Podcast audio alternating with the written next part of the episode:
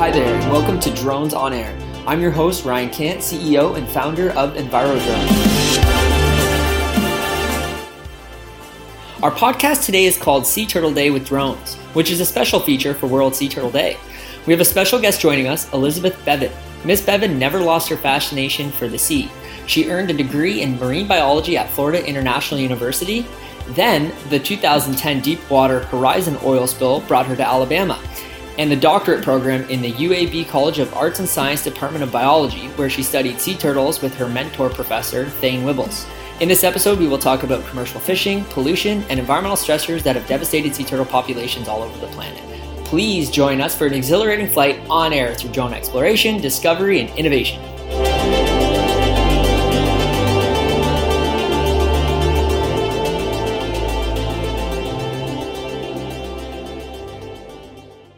All right, thanks, Elizabeth, for joining us on the show. Just so tell us a little bit about yourself.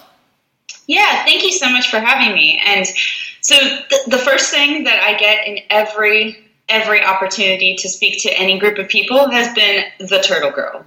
That's that's always the label that I get. And you know that's actually that's not misplaced. I've definitely had a long-standing relationship with turtles and the turtle community, shall we say. But I'm originally from South Florida, so all of my interactions as a kid were all based around like anything you could do out in the ocean, anything you could do in our backyard, pretty much. So like part of Sea Grant, part of 4-H. My parents homeschooled me, so our our science lessons, our classroom lessons, all centered around being outside and just getting involved. And of course, that involved going out to do some of the turtle releases and helping to move some of the eggs, helping to, to go through some of the nests, all, all down on South Florida where they get tons and tons of nests every year. So that was definitely part of my upbringing. But I'm I kind of branched out and and pursued marine biology in general. So I went to Florida International University, and so that was that was my background was more broadly marine biology.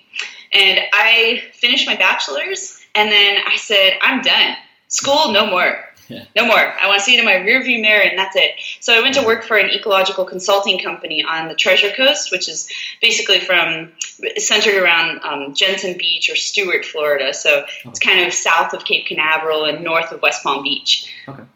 And they do any and all biological sampling, monitoring.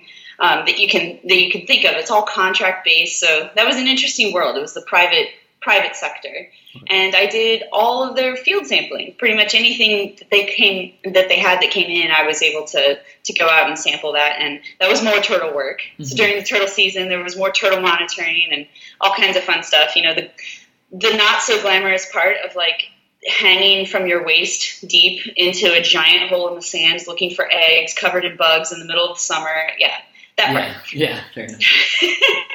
so um, then the oil spill happened, and I found myself for the first time ever in the true South, Mobile, Alabama. And I had previously thought I was a Southerner, and then I realized I was not. So I came to Mobile, and I was like, "Hey, here I am!" And we worked the oil spill. There was a, a really interesting perspective of what an emergency response looks like, a national disaster. So, mm-hmm. um, got to work that for a while from the sea turtle angle. And that kind of led into graduate school. So it took me a year and a half to find a, a home for my graduate studies, but I realized that without a higher degree, I wasn't going to be able to get the more permanent based position and the more more involvement and responsibility for research, directing mm-hmm. research that that I knew that I really wanted. So okay. that's it's it just so happened that out of all of the schools I contacted, uh, which again over that year and a half was quite a number of schools.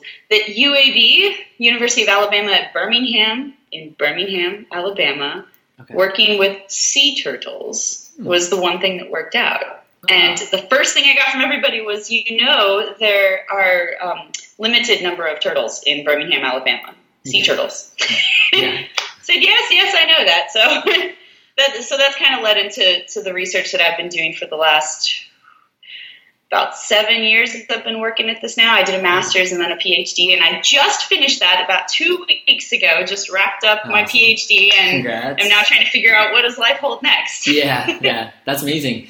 It, I guess it kind of makes sense, like if uh, you know Alabama doesn't have very many turtles, to be able to use UV to, to kind of like look for them. You know, it seems like an efficient method to to scout and and trying to identify yeah. them. So that's really cool. And before we jump into the UAV stuff, I guess what I'm really interested in, you mentioned that you, you helped out with the oil spills. Um, I'm kind of interested to learn, you know, that like when environmental catastrophe occurs, like it, it's devastating to the ecosystem.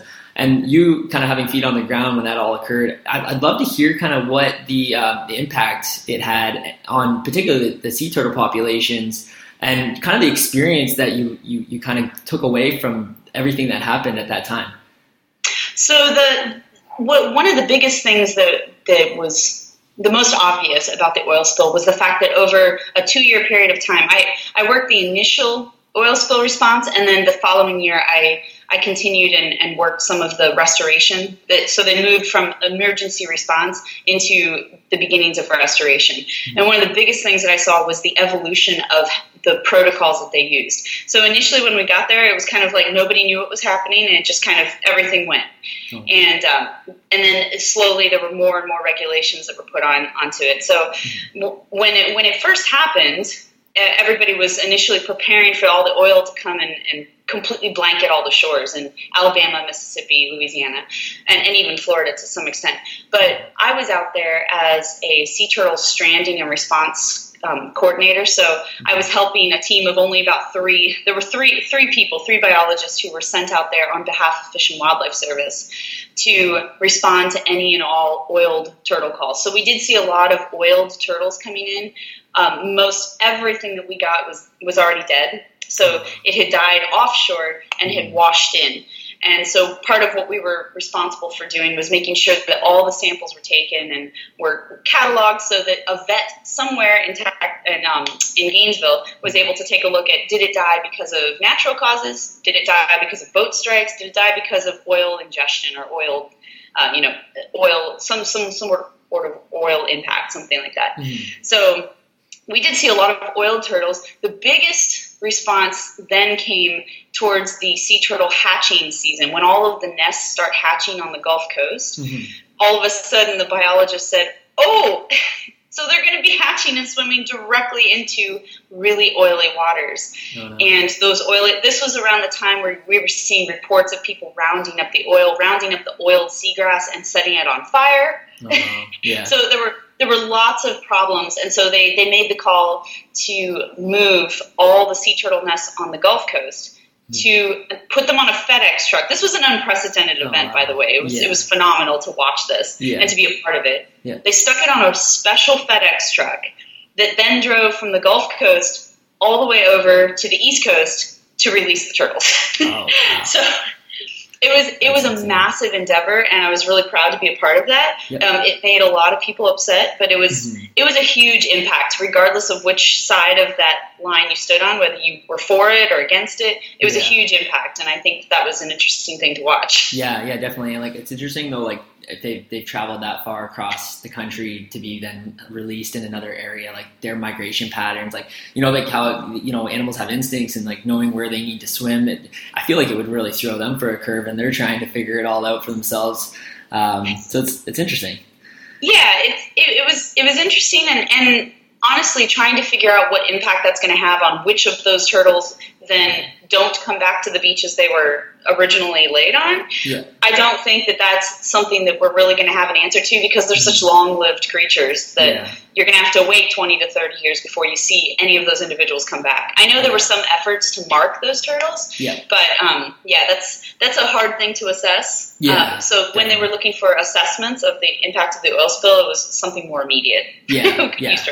Fair enough. So at that time, was there anyone even using drones to try to assess the coastal habitat and trying to map to see like the impact that that that spill had occurred, or you weren't you weren't um, involved or heard of anything that may have been occurring on that front? I'm just kind of curious to see like if, if at that time there was even people kind of using the technology in that method that would be really beneficial to be able to determine how impacted that that that uh, coastal line had been.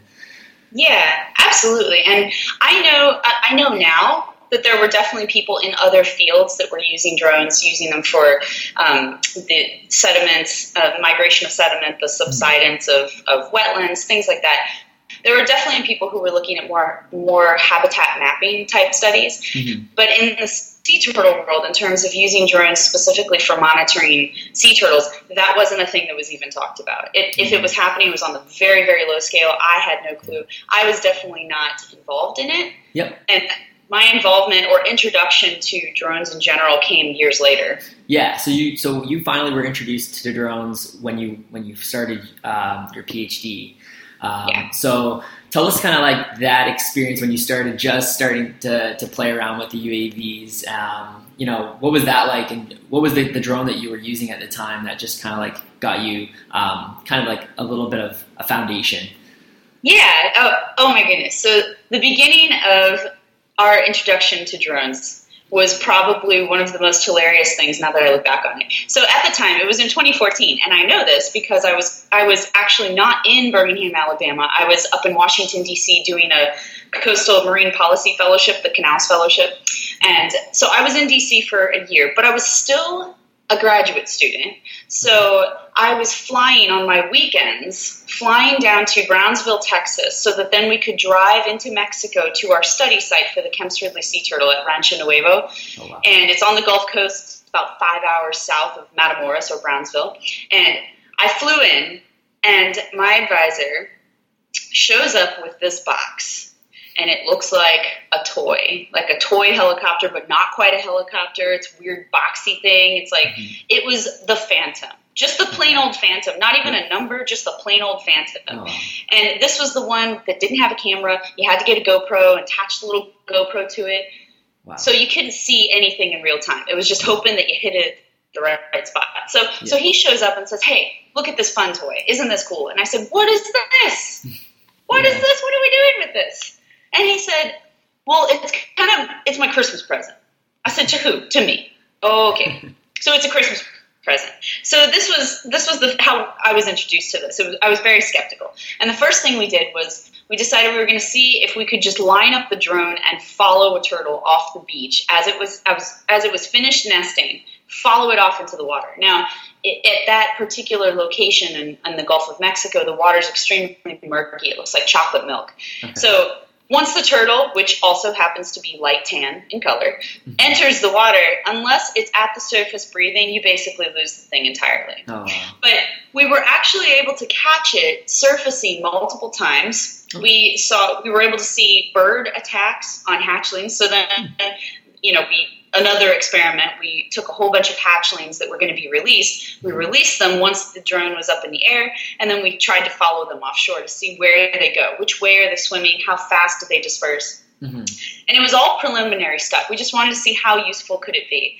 We also used it to see um, how how deep through how how um, we use it to assess water clarity, basically. Okay. How far could we see the turtles beneath the water? So we we rigged up this this little setup with a whole bunch of buoys of different colors and we, we hung them down with weights down in the water. Deployed it with a boat. It was it was an entire operation just to see if the drone was going to be feasible yeah. or was going to help us in any way. Yeah. Yeah and it sounds like it, it sounds like it was some degree like it was exploring kind of new a new road but at least it was the beginning of something that then molded into what you had recently finished. So tell us now the the research that you've just completed how how did it differ? Like what was the i guess the requirements that you were trying to to, to meet like the methods that you were you were trying to do something slightly different or were you or, or were you, yeah what kind of detail was it that you were that you were investigating at that point? So a lot of a lot of the drone work when it comes to sea turtle conservation is completely unwritten. Now there's just a lot more um, a lot more people using it. In fact you can find it just about in every sea turtle program.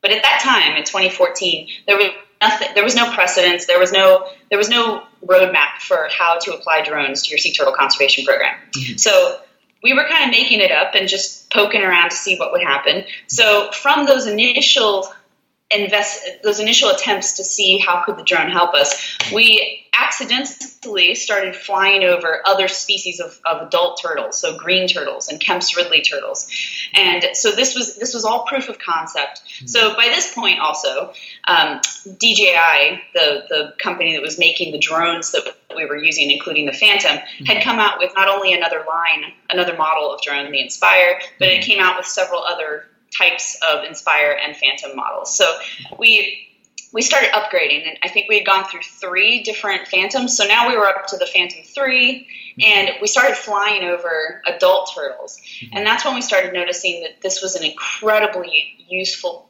platform for studying behavior it, crystal clear beautiful video definition of mating behavior and it was from a, an aerial perspective and that's a perspective that we don't have in the sea turtle world yes you have people who fly fly airplanes over turtles just to do counts or to count turtles in the water. Mm-hmm. But never before have we had an aerial perspective of behavior mm-hmm. and in this kind of detail.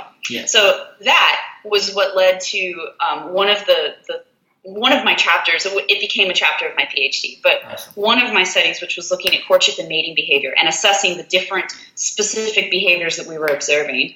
And it, it opens the door for a whole new realm of of study because now we can compare populations and look at which behaviors are really important because we find them in every turtle population. Wow. So we were noticing that there were same, the same behaviors that had been observed for the green turtles over in Australia, and that's mm-hmm. halfway around the world, totally different population, but they were doing the same things. Oh wow!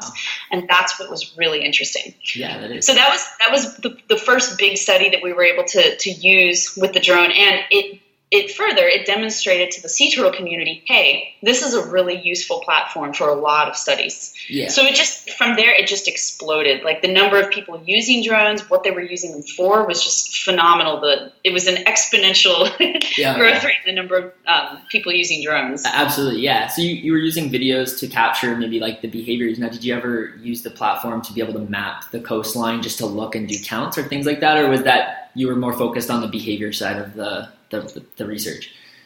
So the the mapping of the, the beach itself and the using the, the platform to then count the number of turtles or to look at beach slope, beach profile, all of that stuff became more uh, available after we did that study. So we did branch into that mapping, you know, do, making a 3D model of the beach, of the coastline, and it, it's just that direction developed after we finished that study. So now that's something that's more readily used um, in the field. That's something that down in Mexico they're also they're using it more frequently. They're looking at mapping the beach, and mm-hmm. I presume they're going to start looking at the elevation changes, the level of erosion, all of yeah. all of those things became more readily available once the software kind of caught up as well. Okay, so the software we were able to get access to initially, Pix4D was the first thing that we were able to to lock on onto. Yeah. But then um, the price of Pix4D, the fact that I was a student, I started mm-hmm. investigating other other software as well, and kind of piecemealing what I needed to do. Yeah, yeah, that's fantastic.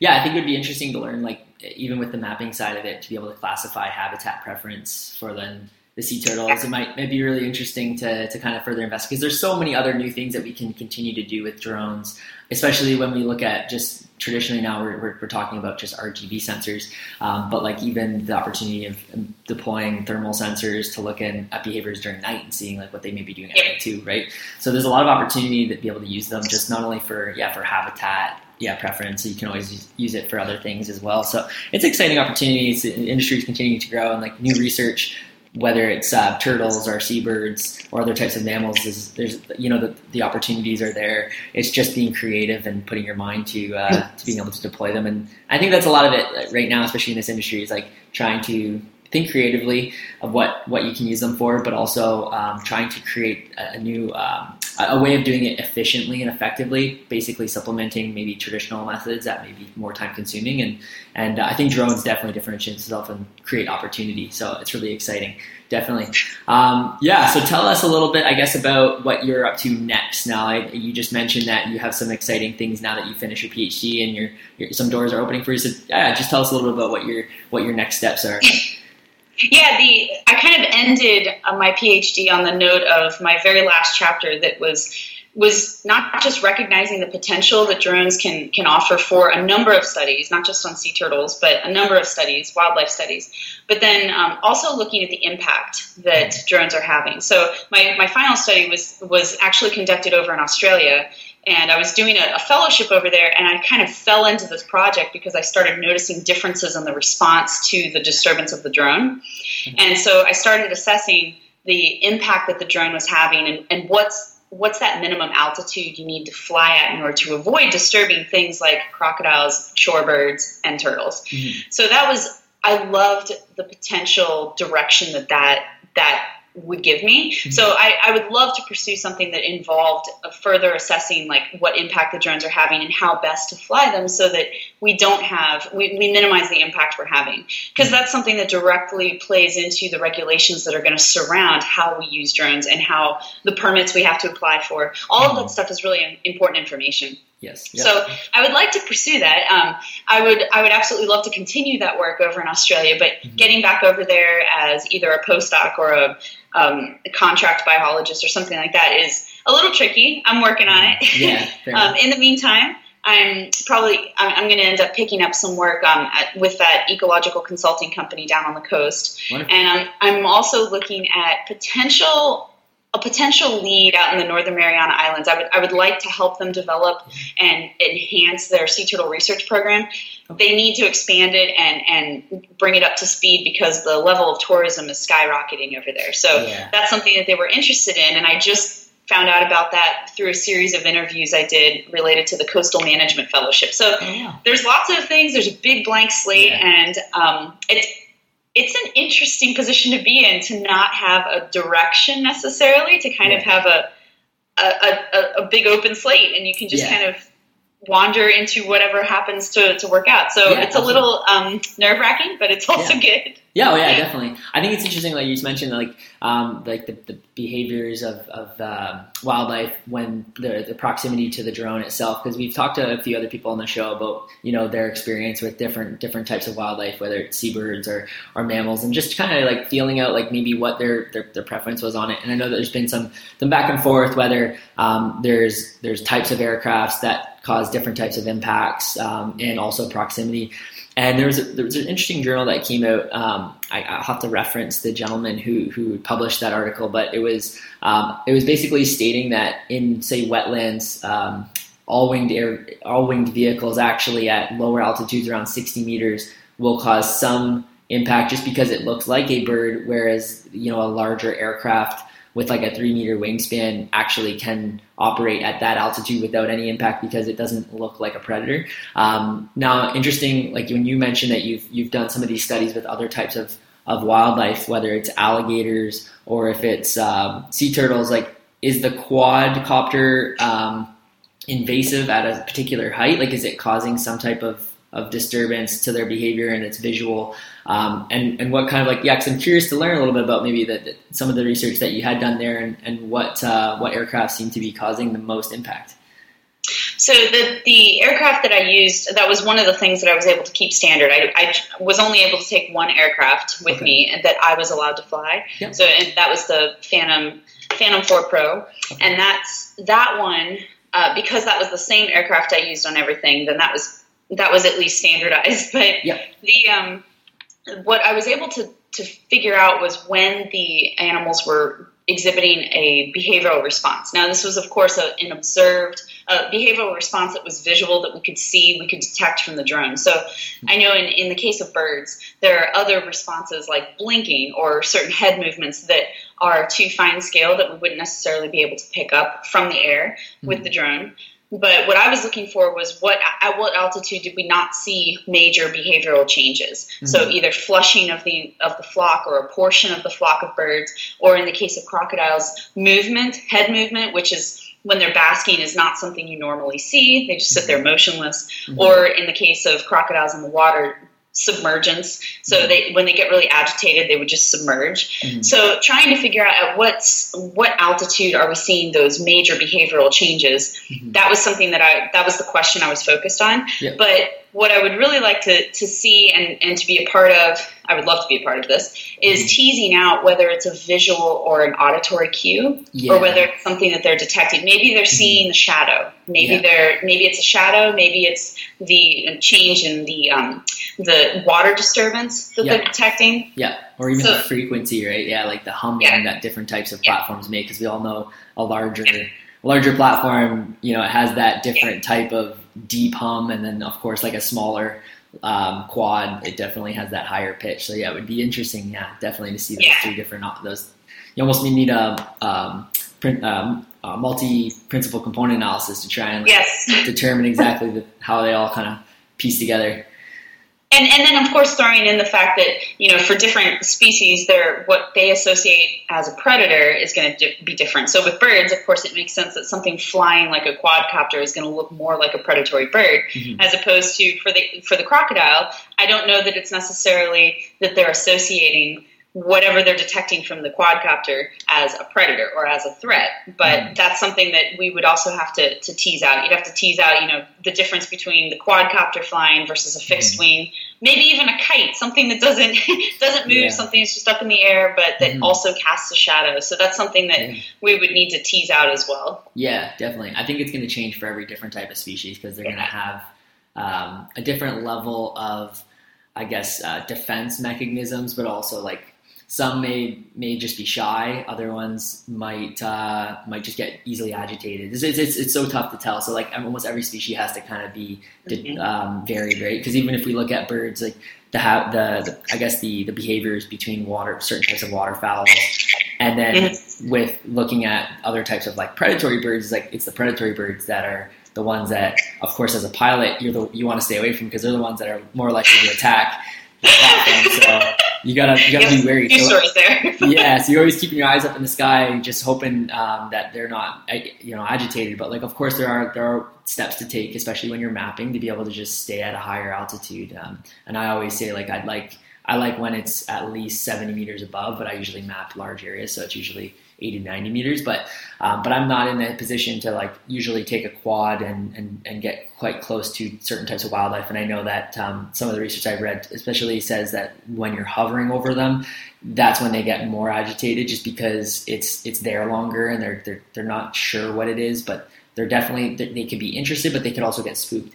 So it's it's it's definitely something that with many different trials you're going to have to kind of um, piece out which one seems to be the most influential, whether it be like the frequency or the or the, the shading or what it be. So it's very interesting. Yeah, I think that'd be. I think there's a lot of research that hopefully will go on in the next little bit to try and determine that. But I think like as pilots, we just need to be cautious and careful of their habitat. And um, you know, Bertie Gregory said like he, he thinks it's more of like a um, more of like a, a kind of a, a feeling, like a sense from the pilot to be able to interact and as long as you know that species and you know it very well because you're interacting with it like quite often, you know it's not just a measurement that's going to be the most the most significant indicator. Like you know, um, depending on just some visual signs while you're operating at um, within the first few minutes, what what does seem to have some impact. And I think at this point, until the research comes out, that's kind of what you kind of got to do. Is you just gotta you got to know what altitudes and what distances are, are ideal and be able to, if you're going to be pushing those limits, be able to know that species, and you're going to need to really know that species really well.